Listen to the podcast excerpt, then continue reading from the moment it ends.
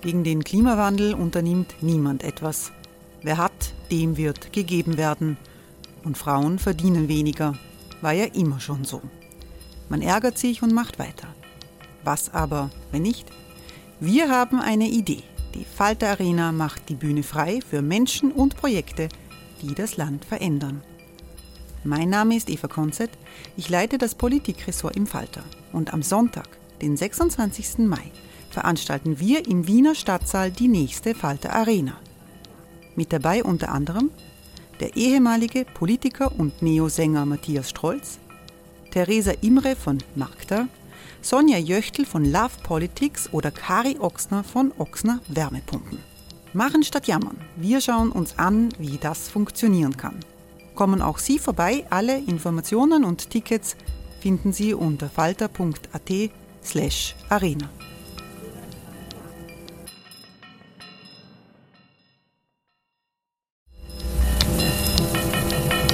Falter-Podcasts werden durch Werbung unterstützt. Das hilft bei der Finanzierung unseres journalistischen Angebots. Die Erderhitzung ist kein Gefühl, aber mit vielen Gefühlen verbunden. Sorgen etwa oder Angst. Eine Veranstaltung gegen diese Ohnmacht ist Tipping Time, eine Klimakonferenz der Zivilgesellschaft. Von 9.5. bis 11.5. findet Tipping Time in Kooperation von Globe Art, Solektiv und Tangente St. Pölten statt und lädt ein zu Diskurs, Diskussionen und Workshops mit namhaften Vortragenden wie Nikolai Schulz und Friederike Otto. Weitere Informationen finden Sie auf www.tangentesanktpölten.at.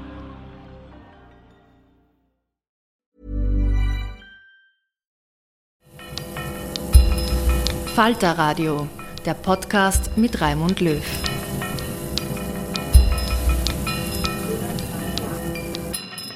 Sehr herzlich willkommen, meine Damen und Herren, im Falter Radio im neuen Jahr. Politik der vielen ist der Titel dieser Sendung. Es geht um neue Ansätze für Klima und Demokratie, für die sich das Momentum Institut in Wien engagiert. Das Momentum-Institut ist ein Think Tank, der vor zwei Jahren auf Initiative der Politikwissenschaftlerin Barbara Blaha gegründet wurde. Gedacht als Gegengewicht zu den von mächtigen Wirtschaftslobbys geprägten Meinungsmachern über die gesellschaftspolitischen Ziele ihres Engagements, die ungerechte Vermögensaufteilung in Österreich und ihre Vorschläge für die Bekämpfung der Pandemie spricht in einem Wiener Stadtgespräch der Publizist Peter Huemer mit Barbara Blaha. Das Momentum-Institut ist ganz unabhängig von Parteien. Wir nehmen kein Geld von Parteien. Wir finanzieren uns aus einem bunten Mix. Einerseits Kleinspenden, andererseits Menschen, die ein bisschen mehr Geld haben, uns größere Zuwendungen geben und drittens institutionelles Geld. Ähm, alle, die mehr als 5000 Euro geben, sind im Spendenbericht ausgewiesen. Mhm. Das heißt, äh, Momentum ist parteiunabhängig mhm. und äh, versteht sich selber als im Rahmen des Möglichen, soweit als überhaupt möglich, unabhängig. Jeder ist abhängig. Die Frage ist, wovon ist man abhängig? Ja. Und ich würde sagen, das Momentum-Institut ist seinen zahlreichen kleinen Spendern und Spenderinnen verpflichtet. Denen sind wir wirklich im Wort. Bei denen müssen wir sicherstellen, dass sie unsere Inhalte nicht nur erreichen, sondern auch, dass sie sie mögen, dass sie sie weiterempfehlen. Denn sonst hätten ja die besten Ideen keine Wirkung, wenn sie nur im Elfenbeinturm bleiben. Also mit ein Auftrag unseres Instituts ist natürlich, da auch in die Reichweite zu gehen. Deshalb sind wir ja auch auf allen sozialen Kanälen, die da draußen so sind, vertreten und versuchen dort mit Grafiken, mit Bildern, mit Videos von unseren Ideen auch zu überzeugen. Ähm, gehen wir ins, zu den Themen, mhm. über die uns heute Abend beschäftigen. Sie haben für dieses Gespräch sozusagen ein Motto gewählt und das lautet, mit den Gesetzen des Marktes ist aktuellen Krisen nicht beizukommen. Zustimmung, würde ich sagen. Und dann heißt es weiter, die Lösung der Klimakrise braucht die Ausweitung des demokratischen Prinzips.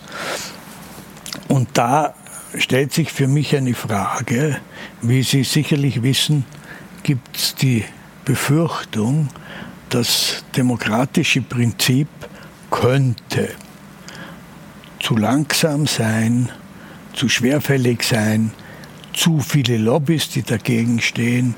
Und dann gibt es immer irgendwann, wo irgendwo eine Wahl, die auch dazwischen kommt. Wenn wir ein aktuelles Beispiel nehmen, äh, im Ende September waren die oberösterreichischen Landtagswahlen und davor hat der Bundeskanzler Kurz dafür gesorgt, damit Herr Stelzer seinen mageren Wahlsieg in Oberösterreich einfährt, dass einfach Corona durch Wochen kein Thema gewesen ist. Das ist etwas, was uns jetzt ganz schwer auf den Kopf fällt. Und ich würde das als Demokratieversagen bezeichnen. Hm, da wäre ich vorsichtig. Ob das tatsächlich ein Demokratieversagen ist, da wäre ich vorsichtig. Ich würde sagen, was wir hier sehen, ist ein Politikerversagen.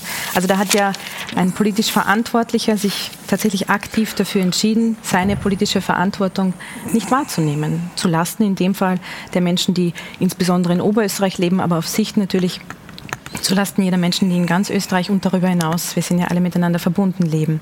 Das ist deshalb per se noch kein äh, Demokratieversagen. Und ich denke, es muss die Gegenfrage erlaubt sein, äh, wenn wir hier sagen, fürchten, Demokratie sei zu langsam, um große Krisen lösen zu können was die Alternative wäre. Denn wir müssen uns ja die Frage stellen. Ja, das ist schon klar. Äh, Entschuldigung. Nein, nein, kein Problem. Bleiben wir, bleiben wir einen Moment dabei. Äh, wenn ich sagte Demokratie versagen, dann weise ich darauf hin, dass die zwei Politiker, die ich äh, jetzt genannt habe, beide demokratisch gewählt sind und beide eine Mehrheit haben. Und wenn wir uns eine ideale Demokratie wünschen, dann haben sie völlig recht. Aber ähm, was mir eingefallen ist in dem Zusammenhang, als ich diesen Satz von Ihnen gelesen habe, ähm, der DDR-Philosoph Wolfgang Harich hat Mitte der 70er Jahre ein Buch geschrieben, Kommunismus ohne Wachstum. Das war einer von den ganz frühen Ökologen. Und der Wolfgang Harich war Ende der 70er Jahre ein Jahr in Wien und war ziemlich oft bei uns und wurde von seinen Gegnern als Ökostalinist bezeichnet. Eben weil er gesagt hat, die Demokratie wird das Problem nicht lösen können. Sein äh, Kontrahent, den er zumindest als besonderen Kontrahenten bezeichnet hat, war Professor Binswanger aus St. Gallen.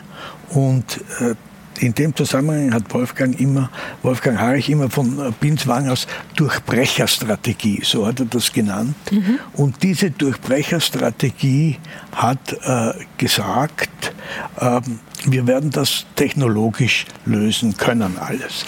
Das war vor mehr als 40 Jahren noch ein Ansatz, über den man ernsthaft reden konnte. Harich hat ihn entschieden abgelehnt. Ähm, heute klingt es absurd. Die ÖVP meint das immer, obwohl sich die Situation dramatisch verändert hat seit 1979. Und das Gegenargument, das mir einfällt, ist, dass Diktaturen, und darauf wollten Sie vielleicht hinaus, Diktaturen es ja überhaupt nicht besser machen als Demokratien. Russland ist eine ökologische Katastrophe und bei China kann ich das ein bisschen zu wenig einschätzen. Ja, das auf der einen Seite. Auf der anderen Seite würde ich aber auch darauf hinaus wollen, was die Gründe dafür sind, dass wir in der Klimakrise nicht vorankommen. Das tun wir ja nicht, weil einzelne Politiker oder Politikerinnen mm, das quasi vor uns wegschieben oder so tun, als gäbe es das nicht, äh, sondern da stecken ja ganz harte Interessen dahinter. Und in dem Fall geht es um Profitinteressen, da geht es auch um Wirtschaftsinteressen. Also wenn wir uns ansehen, warum wir in der Klimakrise nicht weiterkommen. Sie sagen, vor 40 Jahren war das schon eine Debatte bei Ihnen im Wohnzimmer. Da wäre ich gern dabei gewesen, hätte da auch gern zugehört. Aber der Punkt ist doch, wir wissen ja seit 40, 45 Jahren, was Sache ist dass das im politischen Prozess für die breite Öffentlichkeit so viel und so lang hintangehalten wurde, hat ja auch damit zu tun, dass die ganz großen Öllobbys richtig viel Geld in die Hand genommen haben, um in den letzten Jahrzehnten dafür zu sorgen, dass wir genau darüber in der Politik nicht diskutieren. Ich gebe Ihnen ein Beispiel. Sie kennen das vielleicht schon. Ich bin da äh, zu, meiner, zu meinem Erstaunen erst kürzlich draufgekommen. Wir alle kennen den CO2-Rechner. Jeder von uns oder viele von uns haben schon im Internet eingegeben, wie ernähren wir uns und wie oft fliegen wir und haben wir ein Auto und wie wohnen wir und dann kommt irgendwie draus, okay, so und so viel CO2 verbrauchst du im Jahr, so groß ist dein CO2-Fußabdruck. Gut, und jetzt, jetzt muss man sich mal überlegen, wo kommt das her? Wer hat das erfunden? Das war ein großer Ölkonzern, das war British Petrol. Warum haben sie das erfunden? Weil natürlich die Idee ist, nachdem nicht mehr sozusagen unter der Decke halten so war, was wir aufhören mit unserem Planeten, dass wir versuchen, die Debatte über wer ist denn hier verantwortlich, und das hat Namen und Adresse, versuchen zu verwischen, indem wir sagen, übrigens, ihr alle, ihr alle seid verantwortlich. Na, jetzt muss einmal jeder selber schauen und sich mal ein bisschen äh, gut verhalten. Ne? Und diese, dieses Hinlenken auf den Einzelnen verunmöglicht einen großen politischen Kraftakt. Aber das ist eine bewusste Entscheidung. Und jetzt komme ich schon äh, zum Ende, Herr Wehmer, ähm, so zu tun, als wären andere politische Systeme oder Regime, wenn Sie so wollen, nicht auch von wirtschaftlichen Interessen getrieben, sehr naiv. Das wissen wir doch, dass das nicht so ist. Das zeigt uns die Geschichte, das zeigt uns die Gegenwart. Schon, das ist das, was ich unter dem Begriff Lobbys mhm. zusammengefasst habe. Mhm. Und das, um noch einmal auf Harich zu kommen, wovon er geträumt hat mhm. und warum man ihn als Ökostalinisten bezeichnet hat, war eine Ökodiktatur. Eine Ökodiktatur, der, und er hat dann am Ende äh, gegen Ende seines Lebens, nachdem die Diktatur in der DDR gefallen war, hat er dann die Position vertreten, wenn es demokratisch nicht gehen sollte, dann droht die Ökodiktatur, weil am Ende wird es möglicherweise nicht mehr anders lösbar sein. Ich würde aber doch jetzt noch einmal auf das Prinzip einer aufgeklärten Demokratie äh, zurückkommen, die nicht von Lobbys in diesem Ausmaß zersetzt wird. Es gibt eine österreichische Tradition des äh, Josephinismus. Äh, das, das heißt, die Politik, weil nicht völlig von Lobbys aufgefressen, schreitet in einem, schreitet sozusagen aufgeklärt den Menschen voran und äh, wenn wir jetzt auf die neuere österreichische Geschichte kommen, dann würde ich sagen, Bruno Kreisky war als Bundeskanzler ein demokratischer Josephiner. Und damit ist Österreich ziemlich gut gefahren. Und was wir erlebt haben, ist das Gegenteil einer aufgeklärten Politik. Also auch, auch die Lobbyfrage ist eine, die äh, kein Naturgesetz ist. Man kann sich, Politik kann sich allenfalls auch dagegen wehren. Da würde ich zustimmen. Gleichzeitig ähm, würde ich auch meinen, wir müssten trotzdem auf die zugrunde liegenden Besitzverhältnisse schauen.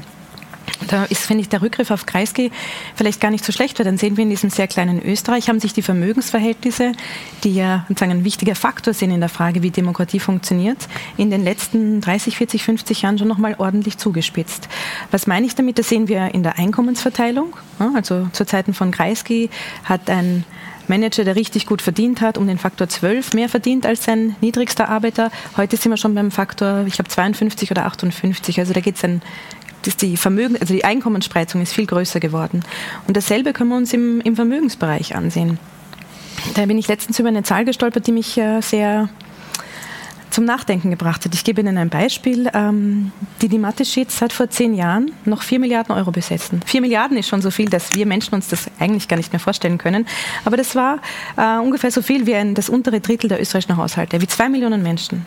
Heute besitzt äh, die Dimatis-Sheets 24 Milliarden Euro. Der hat aber die letzten zehn Jahre sicher nicht doppelt so hart gearbeitet wie zwei Millionen Menschen in Österreich. Also das zeigt uns auf der einen Seite, wie sehr aber im gewissen Zeitpunkt die persönliche Leistung überhaupt nichts mehr damit zu tun hat, wie mein Vermögen anwächst. Und auf der anderen Seite, und jetzt komme ich zur Frage, wo das unsere Demokratie berührt, entkoppelt das einzelne Menschen aus dem demokratischen Prozess vollständig, weil es ermöglicht eine Einflussnahme. Da rede ich noch gar nicht von Schmiergeld oder Inseratenkorruption, wie wir es in den letzten äh, Monaten ja äh, auf offener Bühne erleben konnten, sondern da geht es um so Dinge wie wie schiebe ich denn sonst noch politische Interessen ja. rein? Ja? Dann gründe ich eben doch mal den Privat, also den reichweitenstärksten Privatsender zum Beispiel. Oder andere Reiche kaufen sich die Kronenzeitung etc. Also so zu tun, als wäre die Demokratie, wie wir sie jetzt haben, eine aufgeklärte, wo Besitzverhältnisse keine Rolle spielen, finde ich schwierig. Nein, das, glaub, da das ist ein Missverständnis. Mhm. Das wäre ja völlig naiv, mhm. wenn ich dieses meinen würde. Aber mir fällt schon auf in dem Zusammenhang, dass die Zweite Republik mehr als die Hälfte ihrer Existenz sozialdemokratische Bundeskanzler mhm. gehabt hat. Ähm, und daher die Frage nach, dem, nach der sozialdemokratischen Politik in dem Zusammenhang, die stellt sich natürlich.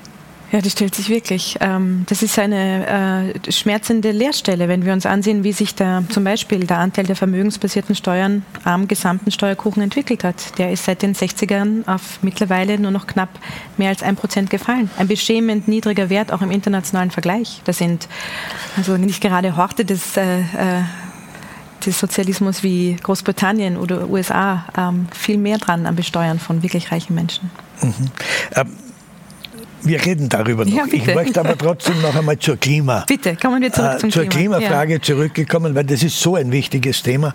Und ich habe in den Unterlagen von Momentum eine Umfrage gefunden, wie sich die österreichischen Parteien im Europäischen Parlament verhalten bei, ah, mhm. bei strengeren äh, äh, Umweltgesetzen. Genau.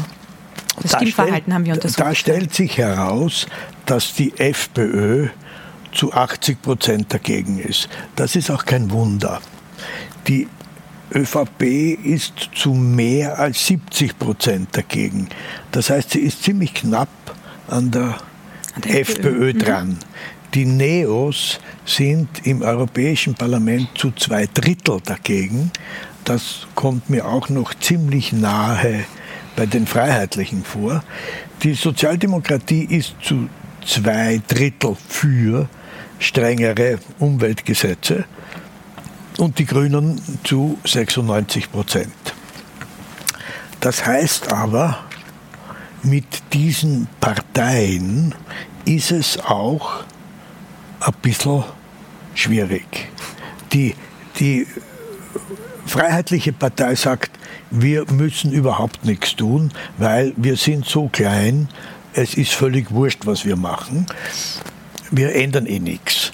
Das ist, wie wir wissen, wenn, wenn wir das verallgemeinern, dann werden, werden sie bereits in der Hölle leben, wenn alle so denken. Das ist völlig amoralisch und es stimmt in der Form auch nicht. Die ÖVP hofft nach wie vor auf den großen Technologiesprung, der das Problem löst, der schon vor 40 Jahren fragwürdig war. Und bei den Neos hm, bin ich etwas ratlos, ob die meinen, die Wirtschaft ist letztlich doch wichtiger als das Klima. Also jedenfalls, wenn wir davon ausgehen, dass angeblich dieses Jahrzehnt das Entscheidende ist, ob, wir, ob die nachfolgende Generation in die Hölle kommt oder nicht, dann schaut es, wenn ich auf Österreich schaue, nicht besonders gut aus. Das, äh, das stimmt, Herr Riemann, das haben Sie gut zusammengefasst und mit Blick auf diese Diagnose schaut man da ein bisschen trist drauf, äh, rein, oder? Und denkt, ich möchte ja, dass okay. Sie mir irgendein, Aber, das Prinzip ähm, Hoffnung. Das Prinzip Hoffnung, dafür bin ich zuständig. Da bin ich, äh, da bin ich sicher die richtige Person.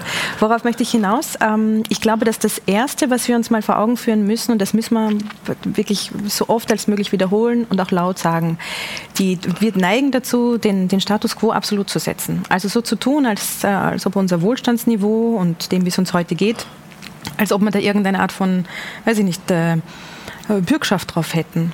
Also ändern wir nichts, ändert sich alles. Es gibt keine funktionierende Wirtschaft auf einem toten Planeten. Es gibt auch keine florierende Wirtschaft auf einem toten Planeten. Und äh, da finde ich, kommt auch schon langsam die, die Hoffnung rein, weil wenn klar ist, dass und da bin ich überzeugt, es kommt irgendwann der Punkt, und das sehen wir ja auch in den Klimaprotesten, das sehen wir auch an geänderten Prioritäten, wenn wir zum Beispiel die Wähler und Wählerinnen fragen, was ist euch wichtig? Da ist ja was angekommen in der breiten Bevölkerung, was interessanterweise bei der politischen Avantgarde zum Teil noch gar nicht angekommen ist. Und ich glaube, dass darin auch ganz stark die Hoffnung darin steckt, dass wir hier in, eine, in einen Veränderungsmoment kommen. Viel von dem, was man tun müsste, liegt ja da, liegt ja am Tisch. Ich meine, tausende Wissenschaftler und Wissenschaftlerinnen arbeiten äh, vielleicht nicht ganz rund, rund, um die Uhr, aber sicher 18 Stunden am Tag, wenn nicht gerade Corona ist, zur Frage, was sind denn auch politische Ableitungen, was müssten wir denn tun, damit wir die Welt nicht ärger als 1,5 Grad aufheizen. Und schon das bedeutet ja was für unsere Welt. Schon das äh, verändert ja schon äh, massiv was. Das heißt, die Pläne sind alle in der Schublade. Ähm, die die Frage ist nur, wie kommen wir hier sozusagen ins, ins Handeln. Aber, und das ist äh, mein letzter Punkt, den Kopf in den Sand stecken und zu, ähm, zu sagen, na gut, da kann ich jetzt nichts machen, da kann ich jetzt nichts ändern und wir kommen nicht ins Laufen die Option haben wir einfach nicht. Denn diese Form von, von Pessimismus und Hoffnungslosigkeit nimmt ja die Niederlage vorweg. Und eine Niederlage können wir uns tatsächlich nicht leisten. Es geht mhm. um jedes Zehntelgrad. Wir haben nur diese Erde. Ich habe nur diese Erde. Meine Kinder haben nur diese Erde. Und alle, die uns heute Abend zuschauen, haben auch nur diese Erde. Und es macht einen Unterschied, ob die Erde in 30, 40 Jahren 1,5 Grad heißer ist oder 2 Grad ja. heißer. D'accord. Äh, Sie haben zu Anfang dieses Plädoyers gesagt, irgendwann. Und ich habe gesagt, die Ökologen sagen uns, wir haben aber Sieben, nur mehr Jahre, ja. dieses Jahrzehnt. Mhm. Und da fällt die Entscheidung. Mhm. Das heißt, wir haben einen weiten Weg vor uns, der muss aber in einem ziemlich äh, großen Tempo zurückgelegt werden. Das ist richtig. Äh, aber auch da äh, nochmal ein Blick zurück in die Geschichte. Äh, niemand kann ähm, vorhersagen, wann so, ein, so, eine Sache ins Rollen kommt, wann die Transformation so groß wird, dass sie wirklich sozusagen ja. kippt. Niemand von uns hat den Fall der Mauer vorhergesehen. 19, also nach dem Ersten Weltkrieg hätte niemand fix vorhergesagt, so, wir werden jetzt eine Demokratie haben in Österreich und wir werden die Monarchie abschaffen. Also all diese Dinge waren auch für Zeitgenossen und Zeitgenössinnen nicht weit vorhersehbar, sondern ein Ding kommt zum nächsten, kommt zum nächsten, auf einmal rutscht die Gut. Sache. Und das, Gut, das Prinzip Hoffnung. Genau. äh, Themenwechsel. Mhm. Ähm, das Impfen. Ähm, Sie haben vor zwei Monaten, Ende September, einen Kommentar in der kleinen Zeitung geschrieben, aus dem ich jetzt mhm. zwei Sätze zitiere. Das eine ist, die Regierung hat den Sommer verschlafen. Das ist offensichtlich. Über die oberösterreichischen Landtagswahlen haben wir schon gesprochen. Haben wir ja. gesprochen. Und äh, zweitens, Sie schlagen vor, Impfangebote ohne Termin, ohne E-Card, ohne Ausweis. Habe ich eine Frage dazu ohne Termin, ohne E-Card leuchtet mir absolut ein. Ohne Ausweis, da habe ich mir gedacht, naja, aber irgendeine Form von Eigenleistung sollten die Menschen schon selber auch bringen. Und ohne Ausweis entsteht äh, möglicherweise auch wieder ein Impfchaos. Daher meine Frage, ist das mit dem Ausweis für Sie eine prinzipielle Frage oder ist es ein Detail? Das ist tatsächlich ein Detail. Mir ist wurscht, ob der seinen Reisepass dabei hat. Wenn der seine E-Card hat, nehmen wir die. Wenn der seine, weiß ich nicht, Vorteilskarte dabei hat, nehme ich die. Wenn das, äh, was immer es ist, wo ich nehmen Gut. kann, okay, das bist du, dann nehme ich dich. Ohne Termin. genau. Ohne Termin und wenn geht auch ohne E-Card. Sind wir einig? Mittlerweile zwei Monate später muss man ja schon sagen, äh, was ich mir wünsche und schön, dass die Bundesländer da jetzt ins Machen kommen, was die Leute, die bis jetzt nicht geimpft sind, mhm. vor allem brauchen, ist der Brief mit, das ist dein persönlicher Impftermin. Komm mhm. am so und so vielten dort und ja. Since 2013, Bombas has donated over 100 million socks, underwear, and t-shirts to those facing homelessness. If we counted those on air, this ad would last over 1,157 days. But if we counted the time it takes to make a donation possible, it would take just a few clicks. Because every time you make a purchase, Bombas donates an item to someone who needs it. Go to bombas.com slash ACAST and use code ACAST for 20% off your first purchase. That's bombas.com slash ACAST, code ACAST. Genau. Ich habe bei Ihnen gelesen und das fand ich äh, stark als Prognose und auch erschreckend. Äh, Sie rechnen Ende Dezember mit dem fünften Lockdown und zwar mit der fünften Welle und dann ein Lockdown, ein harter für sieben Wochen. Und diese Prognose haben Sie aber bereits aufgestellt vor Omikron. Und sie haben aber, das macht Momentum, habe ich gesehen, ja immer, ähm, eine Anleitung, wie können, können wir es allenfalls doch aufhalten. Und äh, was Sie in dem Fall empfehlen, ist die, eine Impfprämie mhm. mit äh, 500 Euro für den zweiten und dritten Stich, was ich sehr klug gefunden habe, weil den ersten Stich für den muss man sich selber entschließen. Aber wenn man den ersten Stich gemacht hat, dann gibt es Geld für den zweiten und dritten Stich. Und Momentum hat vorgerechnet, dass das die äh, Österreich Milliarden sparen würde, wenn man diese Impfprämie mit 500 Euro für zweiten und dritten Stich macht. Und ich habe mich dann schon gefragt, wie ahnungslos unsere Politik ist, indem sie sich das, indem sie das nicht zumindest ernsthaft angedacht hat. Ja, das hat mich auch gewundert. Ähm, tatsächlich geht es uns auch weniger darum, dass wir das Gefühl haben, wir müssen da jetzt Zucker verteilen, sondern die Idee oder der, der eigentliche Grund dahinter war, dass wir versucht haben, ähm, Papiere zu finden, die uns zeigen, was für Möglichkeiten haben wir, die Impfquote zu steigern. Ja, was sagt uns die Wissenschaft? Was ist schon ausprobiert worden? Wo gibt es Annahmen oder Untersuchungen, die uns sagen, okay, das und das würde die Impfquote nach oben bringen. Und da gibt es äh, sehr vielversprechende Paper aus den USA, die sagen, okay, Impfprämie hilft immer, aber je kleiner sie ist, desto weniger wirkt sie. Und ab dem Betrag von ungefähr 500 äh, Dollar, wir haben das dann bei 500 Euro belassen, steigt die Impfquote um bis zu 15 Prozent. Und das ist ja genau sozusagen der Gap, den wir schließen müssen, damit wir in diese berühmte Immunität hineinkommen als, äh, als Gesamtgesellschaft. Ja. Das war der erste Punkt. Der zweite Punkt ist, wenn wir uns anschauen statistisch, wer ist ein bisschen zögerlicher bei den Impfungen? Wer hat sich noch nicht drüber getraut? Wer braucht noch ein bisschen mehr Überzeugungsarbeit oder wen haben wir auch noch nicht erreicht? Auch so ehrlich muss man mal sein. Dann sind es, sagt uns die Statistik, nicht ausschließlich, aber auch Menschen aus äh, Einkommensschichten mit sehr niedrigem Einkommen oder eher niedrigem Einkommen. Plus, wir sehen auch, dass die ähm, sagen, gesamte Wirtschaft sich ja Lockdown, Lockdown, Lockdown, Lockdown macht es uns ja vor, noch nicht vollkommen erholt hat. Das heißt, würden wir allen Menschen, die sich eine Impfung geholt haben, jetzt 500 Euro in die Hand drücken, würde das auch helfen, den Konsum wieder anzukurbeln, was dazu führen würde, dass wir automatisch auch die Wirtschaft stabilisieren.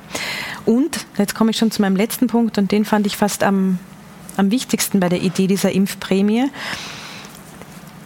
Impfpflicht als Ultima Ratio, als sozusagen Notbremse für ähm, für eine Gesellschaft, die sagt, wir können diese Pandemie nicht in die Unendlichkeit zehren. Wir müssen auf die Menschen aufpassen, die sich nicht schützen können. Wir haben eine Verantwortung für die Kinder in dem Land. Wir haben eine Verantwortung für das Pflegepersonal, die Krankenschwestern, die Krankenpfleger für all die Menschen, die im Gesundheitsbereich oder im Bildungsbereich arbeiten. Das kann ich akzeptieren.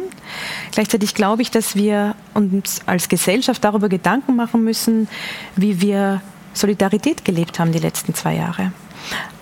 Ich kriege mit, dass auch in meinem Umfeld der Grant und der, der Zorn auf Menschen, die sich nicht geimpft haben, recht groß ist. Und auf einer ganz persönlichen Ebene kann ich das nachvollziehen. Gleichzeitig sage ich aber auch, Solidarität ist keine Einbahnstraße.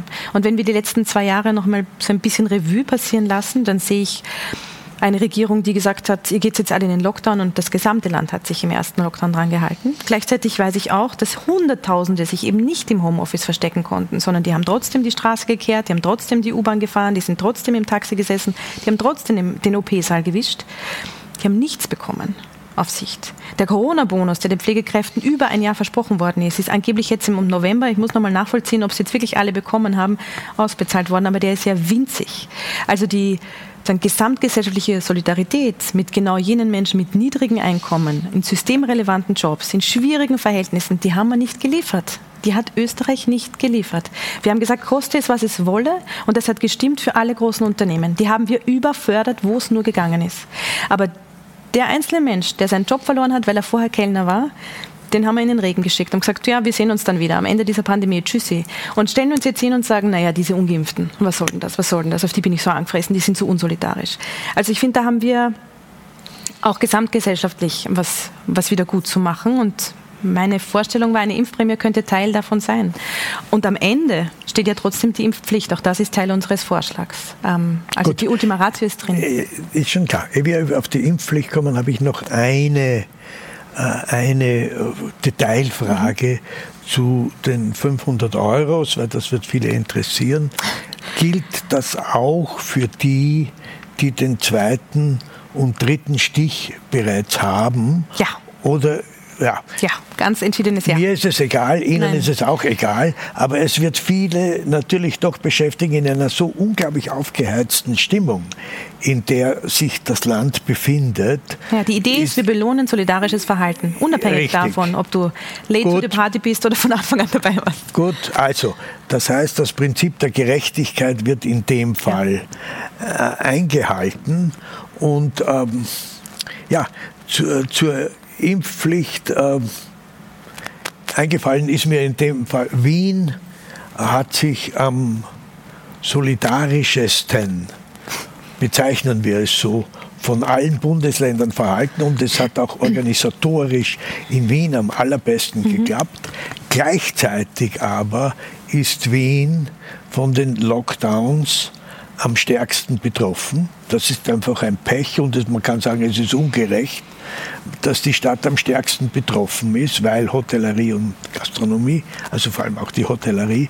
Und äh, die äh, Frage ist jetzt, ist Ihnen die Entscheidung, habt ihr eine lange Diskussion gehabt über die Frage der Impfpflicht? Ist, ist die Entscheidung schwer gefallen und ist jetzt Omikron, über das wir ja noch nicht sehr viel wissen, aber doch schon einiges, ein zusätzliches Argument? Ob dem Momentum-Institut die Entscheidung schwer gefallen ist für ja. die Impfpflicht? Äh, nein, überhaupt nicht. nicht. Tatsächlich nicht. Nein, wir haben es schon diskutiert, äh, das natürlich. Äh, und klar war, das kann nicht das Einzige sein. Also wir können uns nicht ja. durch diese Pandemie schlampen, als, jetzt aus Sicht der Bundesregierung, ja. und dann sagen, so, so hat nicht funktioniert, na jetzt kommt jetzt die Impfpflichtkeule.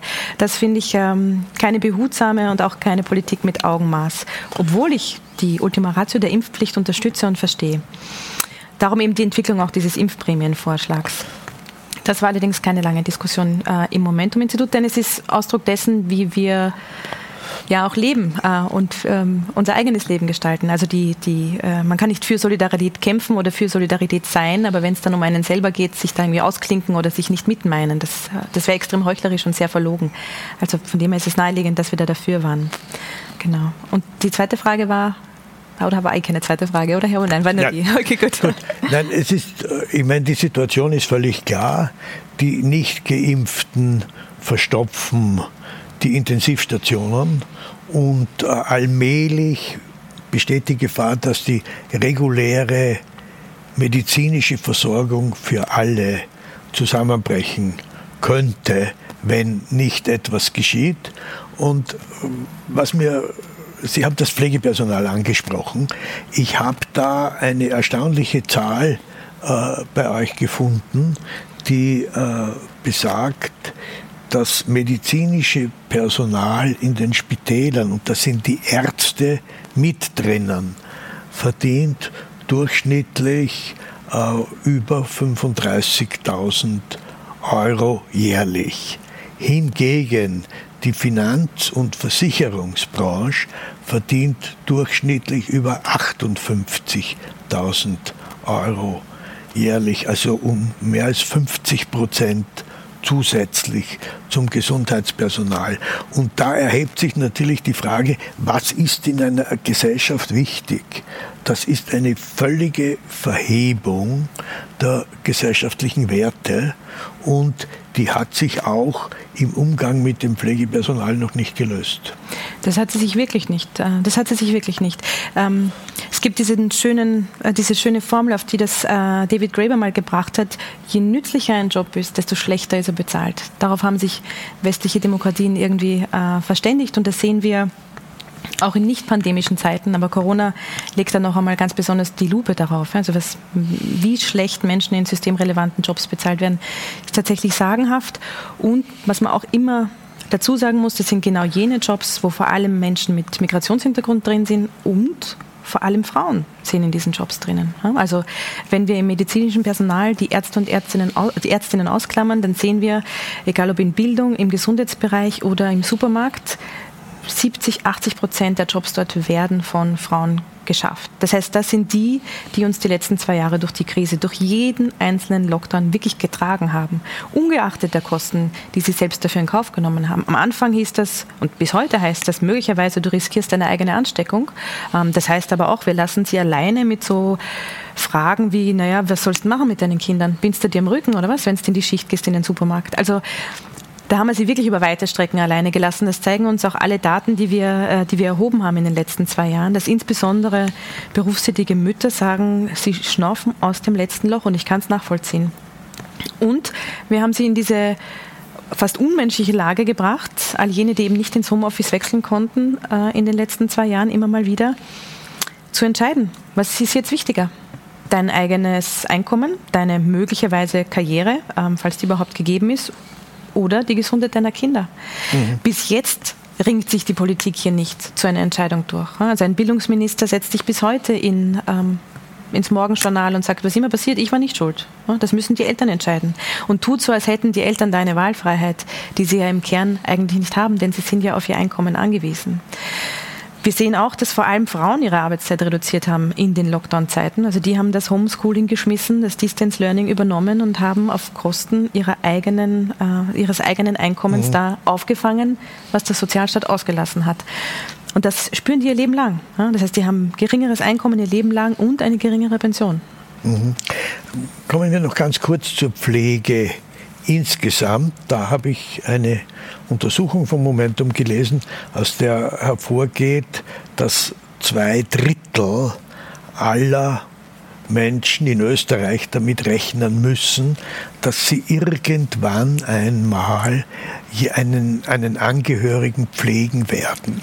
Wenn wir es nicht was machen politisch. Ja. Also, ja, also es ging mal Nach der gegenwärtigen, in der genau, gegenwärtigen genau, Situation. Genau. Das ist ein hoher Prozentsatz, der mich erstaunt hat. Eine zweite Zahl hat mich auch ein bisschen erstaunt, nämlich äh, 12 Prozent aller Frauen haben damit zu rechnen, dass sie pflegen werden, einen Angehörigen, und 8 Prozent aller Männer. Und ich muss gestehen, ich hatte angenommen, dass das Missverhältnis zwischen Frauen und Männern, also 60 Prozent zu 40 Prozent, eher höher sein wird, als es ist. Allerdings mit dem Zusatz äh, habe ich auch gelesen, wenn es sich um wirklich intensive Pflege handelt, dann sind es viel eher die Frauen als die Männer. Genau. Das heißt, auch Söhne, auch Enkelsöhne, auch äh, Ehemänner äh, helfen natürlich, wenn, wenn Not am Mann oder der Frau ist zu Hause, wenn man einen älteren Angehörigen pflegt. Da sind wir in den Familien, die jetzt ja schon pflegen, ähm, genauso. Aber da geht es vor allem um Tätigkeiten des, des, täglichen Bedarfs. Da werden dann die Wocheneinkäufe erledigt. Ähm, vielleicht wird Holz geschlichtet, das der pflegebedürftige Mensch selber nicht mehr tragen kann. Ähm, vielleicht werden Reparaturen im Haus erledigt, solche Dinge, die sehr psychisch wie physisch aufreibende Tätigkeit der körperlichen Pflege des Waschens, des Umbettens, wie auch immer, also wie stark auch immer die, die Pflege ähm, dann auch äh, bedurftet, das erledigen zum Großteil die Frauen. Also Pflege am Körper ist etwas, das vor allem den Frauen überlassen wird. Und wir sehen auch, dass sie es zu einem größeren Ausmaß machen. Also mehr Stunden, mehr Zeit investieren, um ältere Angehörige es zu pflegen. Es sind auch, äh, habe ich äh, gesehen, äh, mehr Frauen prozentuell nicht berufstätig. Von den Männern ist die Hälfte, die pflegen, äh, berufstätig gleichzeitig. Bei den Frauen ist es ein viel geringerer Prozentsatz.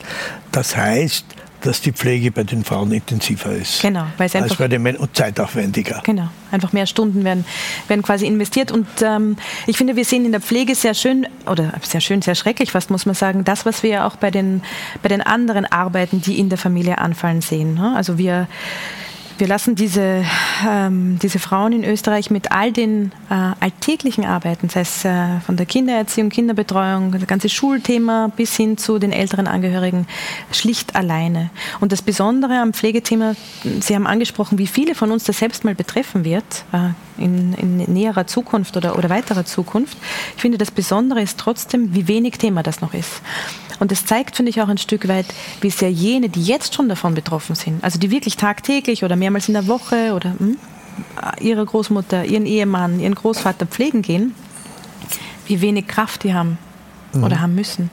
Ich habe von denen fast nichts gehört in der Pandemie. Also die waren weder ein großes Thema, wie geht es denen eigentlich? In diesen schwierigen Zeiten. Noch war irgendwie groß zu hören, ähm, wie man die unterstützen kann. Was ich gehört habe, ist, dass Sonderzüge organisiert werden müssen, damit die 24-Stunden-Pflegerinnen wieder ins Land kommen. Ja. Aber, und das finde ich eine bemerkenswerte Zahl, die möchte ich jetzt noch quasi dazu sagen, die 24-Stunden-Pflege, ein Knochenjob, ein absoluter Knochenjob, ganz klar das betrifft nur 5% aller Pflegegeldbezieherinnen. Das ist ein absolutes Oberschichtenprogramm, weil das können sich normale Leute einfach nicht leisten. Dafür hat die 24-Stunden-Pflege einen ziemlich großen Platz in der öffentlichen Diskussion, gemessen an der Frau, der Schwiegertochter, der Enkelin, der Tochter, die jeden Tag unbezahlt pflegen geht. Und was wäre Ihre Lösung in dem Zusammenhang? Was könnte ein Vorschlag sein, dass das steuerlich sich niederschlägt oder in der Pension, in der Pensionszumessung sich niederschlägt? Was könnte eine Lösung sein oder ein Ansatz, damit mehr Gerechtigkeit entsteht? Ich finde, wir müssen Pflege als staatliche Aufgabe begreifen, so wie wir langsam aber doch das auch im Bereich der Kinderbetreuung äh, mittlerweile begriffen haben. Noch nicht gut genug und noch nicht finanziert genug. Aber die Idee muss doch sein, dass ähm, der Pflegeberuf, der ja einer ist, einer ist, der anstrengend ist, aber hochqualifiziert ist auch. Also die Erwartungshaltung, naja, äh, okay, der eine geht studieren und macht das dann, aber die Schwiegertochter macht das mit dem kleinen Finger, weil ist eher Frau, kann das schon. Das ist doch das Absurde an diesem, äh, an diesem äh, sozusagen Berufsfeld. Gut, also, also was, heißt, was könnte der Ansatz sein, ein würde, finanzieller Ansatz? Das würde für mich zum Beispiel heißen, dass wir staatlich wirklich Geld in die Hand nehmen und sagen, okay, was wir brauchen, ist eine Pflegeoffensive. Wir wissen, bis 2030 fehlen uns ca. Mhm. 75.000 mhm. Pflegekräfte. Die muss man mal ausbilden. Und wenn ich die habe, muss ich die natürlich auch einsetzen. Und das heißt vor allem auch, dass wir überlegen müssen, wie kriegen wir die Pflege aus diesem privaten Bereich raus. Da, wo es möglich ist, mit mobilen Pflegediensten, ältere Angehörige, so lange Aber ich spreche von den pflegenden Angehörigen. Und dann, die wird es auch weitergeben. Ja, sicher, im kleineren Ausmaß. Aber tatsächlich möchte ich lieber, dass die Menschen in guten Händen in extrem toll ausgestatteten Pflegeheimen leben, als dass sich einer Schwiegertochter umhängt, 15 Jahre aus dem Beruf auszusteigen um nicht qualifiziert für den Job diesen alten Menschen zu pflegen. Da mhm. steckt ja auch ganz viel menschliches Leid drin. Mhm. Also auf beiden Seiten nämlich. Der alte Mensch, der nicht zur Last fallen möchte, die Junge, die eigentlich sagt, pff, mhm. ich habe hunderttausend andere Sachen zu tun, Kinder vielleicht auch noch, aber ich fühle mich dir verpflichtet, also tue ich es. Das aus dem privaten Kontext rauszunehmen und klar zu sagen, na Moment, der Mensch braucht Pflege, wir geben ihm die beste, die er kriegen kann, weil das ist unsere Verantwortung. Ist doch ganz klar, das sollte man machen. Gut. Ähm, kommen wir jetzt zu der Frage, wer kann sich etwa 24 Stunden Pflege leisten mhm. und reden wir über die äh, Einkommens- und Vermögensverhältnisse in Österreich. Mhm. Wir haben das Thema ja schon äh, zu Beginn unseres Gesprächs einmal angesprochen. Ähm, äh, ich habe im Moment um eine Statistik gesehen mhm. über die Anteile an Unternehmen, die Vermögensanteile an Unternehmen, wie das verteilt ist mhm. und habe Sie gebeten, diese Statistik mitzubringen. Die habe ich mitgebracht. Und ich würde ersuchen, dass Sie die... Ich erkläre die kurz. Ja, ja sehr gerne. Sie. Sehr gern, Zeigen sehr gern. Sie es in die, in die, Kamera, damit man sieht, wie ich das aussieht. Ich zeige sie kurz in die Kamera. Warum ist die Grafik, die ist ja eigentlich äh, ganz unscheinbar und dann doch wieder sehr aussagekräftig. Wir wissen, dass in Österreich Vermögen extrem ungleich verteilt ist.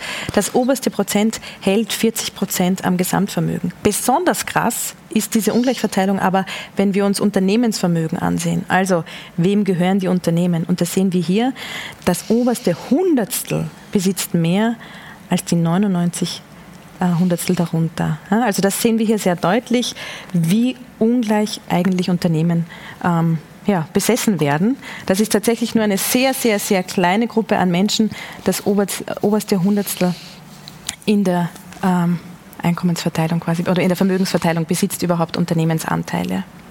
Ähm, die logische Konsequenz daraus, die Sie auch gezogen haben, ist Erbschaftssteuer und Vermögenssteuer. Und äh, da gibt es eine kleine Untersuchung, die Momentum gemacht hat bei fünf österreichischen Tageszeitungen. Mhm. Und da hat sich herausgestellt, äh, dass die mehrheitlich, die, die Tageszeitungen gegen diese Steuern sind, auch der Standard zum Beispiel ja. mhm. ist äh, dagegen. Und ganz interessant fand ich das Geschlechterverhältnis. Bei den Männern ist es Journalisten, männlich, 4 zu 1 gegen diese Steuern. Bei den Frauen hingegen gibt es ein leichtes Übergewicht für diese Steuern. Aber insgesamt ist die Medienszene erkennbar dagegen, während in der Bevölkerung gäbe es eine Mehrheit für Erbschafts- und Vermögensteuern. Ich weiß nicht, wie groß Sie die Chancen einschätzen, dass es dazu kommen könnte. Naja, die aktuelle Bundesregierung hat das ja schon mehrmals ausgeschlossen, steht ja auch nicht im Regierungsprogramm. Ich meine, da steht vieles andere auch nicht, aber das scheint auf jeden Fall in, äh, in Stein gemeißelt zu sein, dass diese Steuern nicht kommen werden. Äh, ich würde ähm, allerdings nicht nur auf Erbschafts- und Vermögensteuern abstellen, Steuerreform wurde ja äh, in, in, jüngster Zeit erst präsentiert und da war zum Beispiel eine Geschichte drin, die mit dieser Grafik viel zu tun hat. Äh, die Gewinnsteuern äh, für Unternehmen sollen weiter gesenkt werden, die Körperschaftssteuer. Äh, das ist natürlich dann schon ein Problem, wenn ich mir ansehe, wem gehören denn diese Unternehmen. Also was das bedeutet das? Die, was bedeutet diese 2% Körperschaftssteuer, die äh, jetzt in der Steuerreform drinnen sind. Was bedeutet das finanziell? Das bedeutet in Zahlen ungefähr 800 Millionen Euro im Jahr lassen wir liegen als, als Österreich. Die schenken wir jetzt äh, quasi den Unternehmen und, sind wir nochmal präziser, jenen Menschen, denen diese Unternehmen gehören. Machen wir es ganz greifbar. Für einen Didi Matischitz heißt das, ab nächstes Jahr hat er 15 Millionen Euro mehr. Einfach nur, weil wir diese Prozentpunkte gesenkt haben. Ähm, das ist eigentlich ziemlich viel Geld dafür, dass wir gerade in schwierigen Zeiten stecken und, und das ist äh, fast das wichtigere Argument, wir sehen aus allen wissenschaftlichen Daten, dass die Senkung von Unternehmenssteuern keine positiven Beschäftigungseffekte haben. Würde ich die Unternehmen das war die Frage, ja. weil das Gegenargument ist ja, das hilft auch den Arbeitnehmern. Nur das gibt halt die Wissenschaft nicht her, das stimmt halt nicht. Also, und wir können uns das ja live ansehen. Seit vielen, vielen Jahren senken ja europäische Staaten äh, immer, immer wieder die Unternehmenssteuern. Wir sind ja hier in einem, wenn man so möchte, Rennen nach unten. Äh, der, der Steuerwettbewerb auch innerhalb der EU ist ja ein heftiger. Zum Schaden aller die eben keine Unternehmen besitzen, ne? also der Arbeitnehmerinnen und Arbeitnehmer, die eben schon durch ihre Arbeit äh, auch die, äh, die Staatshaushalte finanzieren. Und da können wir klar sehen, das äh, ist mittlerweile auch gut untersucht in einer großen Metastudie, es gibt keine nachweisbaren Beschäftigungseffekte, wenn ich Unternehmenssteuern weiter senke. Also das fließt direkt in die Taschen der Eigentümer und Eigentümerinnen. Und ich finde, nach zwei Jahren Pandemie, wo wir koste es, was es wolle, wirklich viel Geld locker gemacht haben, um sie den Unternehmen auch zu geben, ist auch mal gut. Und sollte man in Ihren Augen für die Budgetkonsolidierung, weil die kommt ja auf uns zu irgendwann, den Prozess rückgängig machen und die Körperschaftssteuer wieder, wieder anheben? Das würde ich ganz unabhängig von jeder Budgetkonsolidierung äh, machen, denn ich finde, dass wir eine grundlegende Schieflage in unserem Steuersystem haben. Also von Ach, von, zehn äh, von zehn Steuereuros, wenn ich mal die hernehme, kommen acht von den Arbeitnehmerinnen und Konsumenten. Das heißt, wir belasten Faktor Arbeit und Einkaufen extrem hoch und lassen alles andere liegen. Wenn ich aber gleichzeitig sehe, dass seit Jahren die Vermögen immer weiter wachsen und in den nächsten 30 Jahren 700 Milliarden Euro in Österreich vererbt werden, steuerfrei, naja, dann stelle ich mir schon die Frage, wie kann das sein?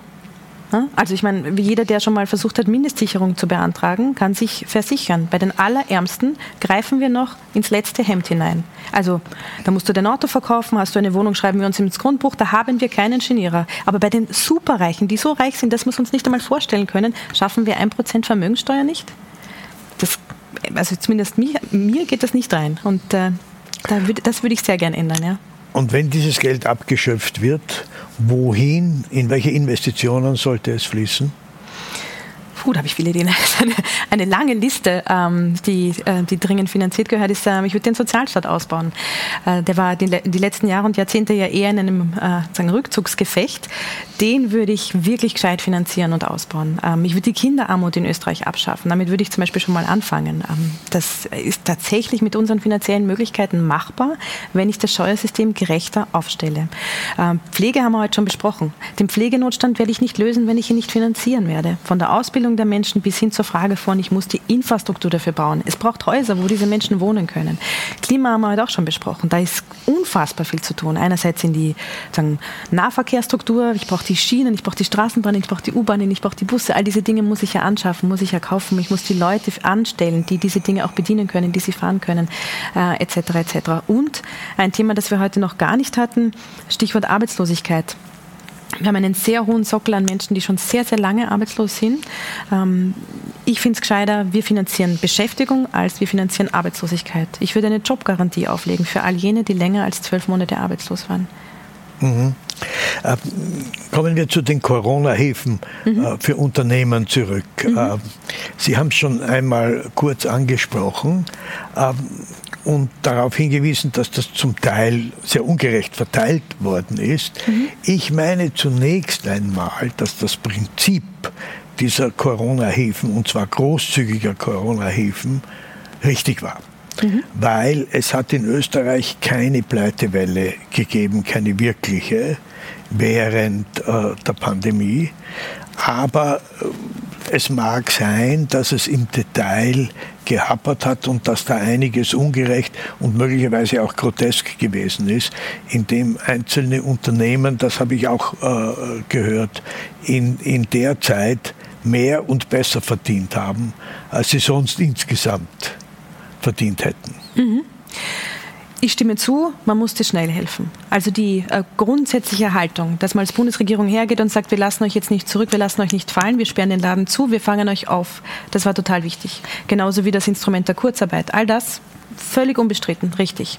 Aber ich hätte, glaube ich, ähm, schon ganz am Anfang nochmal darüber nachgedacht, wie stelle ich sicher, dass ich hier nicht die Falschen fördere und dass ich nicht zu viel gebe. Nicht indem ich es bürokratisiere, aber indem ich zum Beispiel sage, okay, gewisse Grundprinzipien lege ich im Vorhinein fest. Wer jetzt Staatshilfen kassiert, kann keine Dividenden ausschütten. Weil das ist absurd. Das ist einfach absurd. Äh, und mit Staatshilfe meine ich auch, du hast Leute zur Kurzarbeit angemeldet. Wir haben dir deine Personalkosten geschupft. Okay, aber dann schüttest du dir jetzt keine Dividenden aus. Das hätte man simpel machen können, hätte uns gar nichts gekostet und wäre auch kein Problem gewesen. Da hätte noch keiner irgendwas zurückzahlen müssen, sondern nur sich nicht nochmal extra bedienen aus dem Staatssäckel. Das hätte ich zum Beispiel wichtig gefunden. Bei ganz großen Läden wie der äh, Auer zum Beispiel, die haben richtig viel Geld kassiert. Ähm, auch da kann man sagen, zu Recht, es geht auch darum, Arbeitsplätze zu sichern. Wir sind noch nicht einmal raus aus der Pandemie, werden dort schon die Leute entlassen.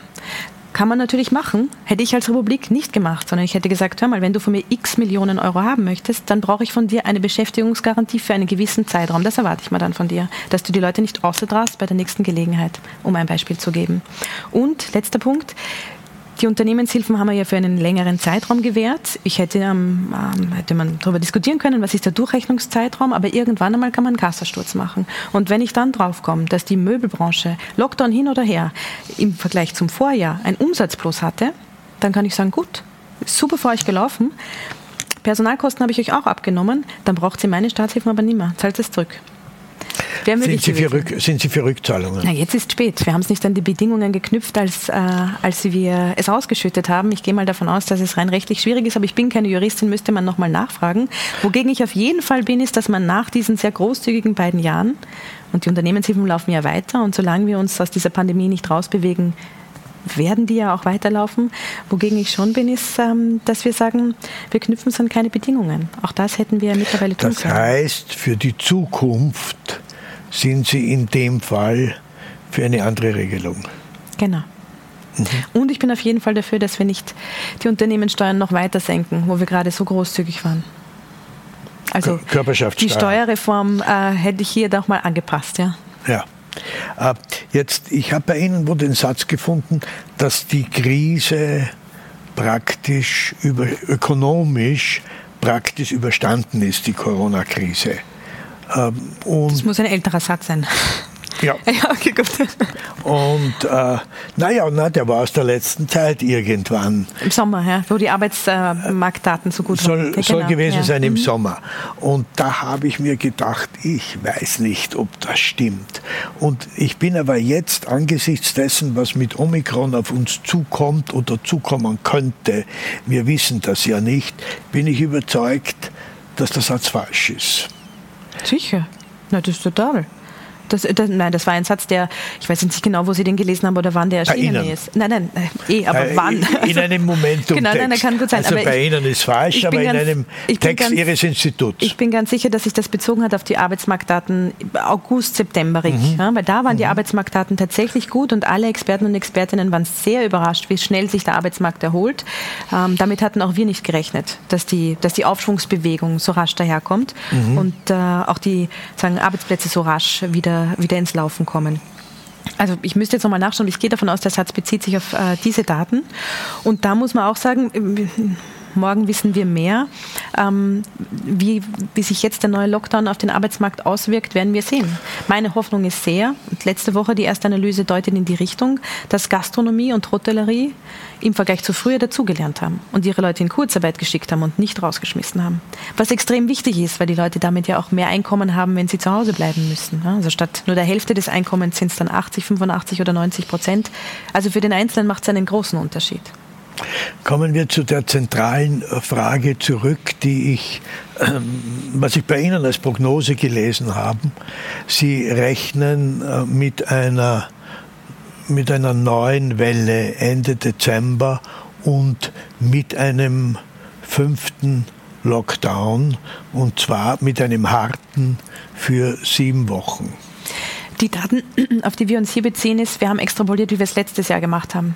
Und unsere Annahme war, äh, Delta und von Omikron haben wir damals noch nichts gewusst, äh, sind auf jeden Fall nicht lustiger als das, was wir letztes Jahr erlebt haben. Ne? Also es ging uns darum, uns anzusehen, mit welchen Kosten ist zu rechnen, wenn es ähnlich läuft wie letztes Jahr. Mit der Anzahl von Ungeimpften, mit der wir momentan operieren, sagen uns die Experten und Expertinnen ungefähr, zumindest der Lockdown für Ungeimpfte wird auch nach Weihnachten wahrscheinlich bleiben müssen. Gut, das ist ja definitiv, genau. dass da, das Ungeimpfte im äh, ganz bestimmte Einschränkungen mhm. haben werden, die wir ja als Lockdown meinetwegen genau. also nicht zusammenfassen. In den Handel gehen, nicht in die Gastronomie gehen. Ja, ja, ja, ja. Mhm. Das, das, ist ja, das ist ja unbestritten.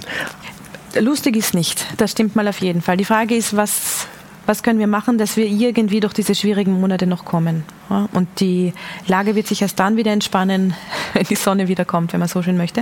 Ähm, und wenn endlich äh, die Impfdaten es hergeben, dass, der, dass die Durchimpfung so weit ist, dass schon langsam der Herdenschutz greift. Das ist klar. Gleichzeitig sehen wir, die Instrumente, die uns geholfen haben, durch die Krise zu kommen, haben wir mittlerweile alle entwickelt. Da und dort würde ich nachjustieren. Die ganze Schulproblematik müsste man dringend nochmal diskutieren. Ja? Gibt es noch einiges, was ich besprechen würde. Aber wir haben es ja schon sehr weit geschafft und meine These ist schon, dass wir es, wenn wir gemeinsam aufeinander schauen, schaffen wir es jetzt dieses Quartal auch noch drüber, bis wir irgendwie wieder ins Sonnenlicht kommen. Ähm, sich hinzusetzen und zu sagen, na, das wird die totale Katastrophe allein, das macht schwierig. Wir müssen da jetzt irgendwie durch. Es hilft ja eh nichts. Also wir werden auch morgen wieder aufstehen und uns äh, in diesen pandemischen Zeiten durchwursteln. Meine Hoffnung wäre nur, dass wir schön langsam wirklich da auch gemeinsam durchkommen und dass wir auch wirklich aufeinander schauen. Zum Beispiel, ein, nur ein Beispiel, dass Menschen, die momentan keinen Job haben, eben nicht keinerlei Entschädigung kriegen, sondern dass wir da endlich das Arbeitslosengeld erhöhen, dass wir mehr tun für die berufstätigen Eltern, dass wir diese Schulfrage für sie lösen. Also es gibt viele Punkte, wo man noch nachjustieren muss. Aber wir kommen schon durch diese Pandemie, das kriegen wir schon hin. Ähm, was machen wir mit den ungeimpften jetzt angesichts der Impfpflicht? Das wird sich ja jetzt wesentlich zuspitzen. Und wir wissen, das ist nicht nur FPÖ, nicht nur Nazis und nicht nur äh, Krawallchaoten, obwohl die ein beträchtlicher Teil sind, meine ich. Daneben gibt es äh, Menschen, denen man einreden konnte, dass sie von oben vom Hubschrauberzwang zwangsgeimpft werden und den Regenschirm aufspannen sollen oder aus dem Kanalgitter heraus. Das heißt, äh, das ist eine, und daneben gibt es äh, Menschen, die äh, ernsthafte Überlegungen anstellen. Das ist ja ein unglaublich breites Spektrum, das da zusammengekommen ist. Also ja, äh, aber darin steckt ja auch die Chance oder? Es sind eben nicht. Äh Fünf bis acht Prozent, das will ich noch hinzufügen, äh, lese ich immer wieder, ist die Schätzung derer, die sozusagen die ganz harten Impfgegner sind. Genau. Das ist ja auch das, was wir in anderen Impfungen sehen. Ne? Also wie viel äh, verzichten da auf eine Impfung. Da würde ich zustimmen, das ist sicher der Prozentsatz, der einfach kategorisch jede Impfung ablehnt. Die werden wir auch mit einer Impfpflicht, würde ich jetzt mal sagen, wahrscheinlich nicht erwischen. Aber 5% nicht geimpfte bei 95% geimpften ist okay. Das halten wir aus. Ja. Ähm, das geht sich ähm, auch rechnerisch gut aus. Meine Frage ist mehr, wie schaffen wir all jene an Bord zu holen, die sich bis jetzt nicht drüber getraut haben, die unsicher waren, die das Gefühl haben, ja. sie sind nicht gut genug informiert. All das ist doch die Gruppe, um die ich mich ähm, vor allem kümmern muss. Und da gehe ich mal davon aus, also ich hoffe es sehr, dass die Bundesregierung seit Monaten Fokusgruppen hat, wo sie genau weiß, was sind die Motive dieser Menschen, dass sie eben nicht den Impftermin wahrnehmen, ähm, wo diverse Kampagnen schon in, in Planung sind. All diese Dinge fehlen einfach noch. Letzte Frage. Äh, Sie haben äh, jetzt vor kurzem einmal Colin Crouch zitiert, äh, der im Rahmen des Wiener Stadtgesprächs mhm. auch hier gewesen ist. Ich hatte mit ihm vor Jahren ein Gespräch mit seinem Buch Postdemokratie. Und die Frage ist, wenn man die Demokratie wie Crouch als als einen schönen Schein, als leere Hülle, als Inszenierung äh, betrachtet, äh, neigen Sie dazu, dass das aus unserem westlichen System geworden ist? Ich stimme Colin Crouch zu, dass man diese Tendenzen natürlich sehen kann und dass man die auch ablesen kann, dass man die bis zu einem gewissen Grad ja auch sogar messen kann. Ähm, die Frage ist, was machen wir damit? Also was ist die Ableitung aus dieser Analyse? Und da wäre meine These, bleiben wir schon ein bisschen stecken. Also wir beklagen die Medialisierung der Politik, die Kurzlebigkeit, das äh, schnelle Hinterherhecheln, das Schielen auf Meinungsumfragen. All das ist vollkommen richtig und auf jeden Fall wahr. Gleichzeitig bleiben wir in dieser Analyse stecken und wissen nicht so recht, wie wir da jetzt wieder weiter tun. Gleichzeitig glaube ich aber, und das halte ich Crouch zugute, nur wenn man die Demokratie äh, kritisiert, will man sie halten wenn man sie eben nicht leicht macht, wenn man mehr von ihr verlangt, wenn man sich mit ihr auseinandersetzt, ist man im Kern ein Demokrat oder eine Demokratin. Und, und, mein Wunsch wäre, dass wir äh, genau diese Themen aufgreifen und uns gesamtgesellschaftlich darüber unterhalten, wie können wir unsere Demokratie weiterentwickeln. Sie hörten ein Wiener Stadtgespräch mit der Leiterin des Momentum-Instituts Barbara Blaha, das Peter Huemer am 30.11.2021 geführt hat. Ich verabschiede mich von allen, die uns auf UKW hören. Jede Woche bietet der Falter Hintergrundinformationen zu Politik und Gesellschaft in Österreich und in Europa. Ein Abonnement des Falter ist auch 2022 gut zu gebrauchen. Und sollten Sie nachträglich darauf gekommen sein, dass Sie jemandem noch etwas schenken müssen, gibt es Geschenksabos des Falter. Alle Informationen im Internet unter der Internetadresse abo.falter.at. Ursula Winterauer hat die Signation gestaltet, Philipp Dietrich betreut die Audiotechnik im Falter. Ich verabschiede mich bis zur nächsten Sendung.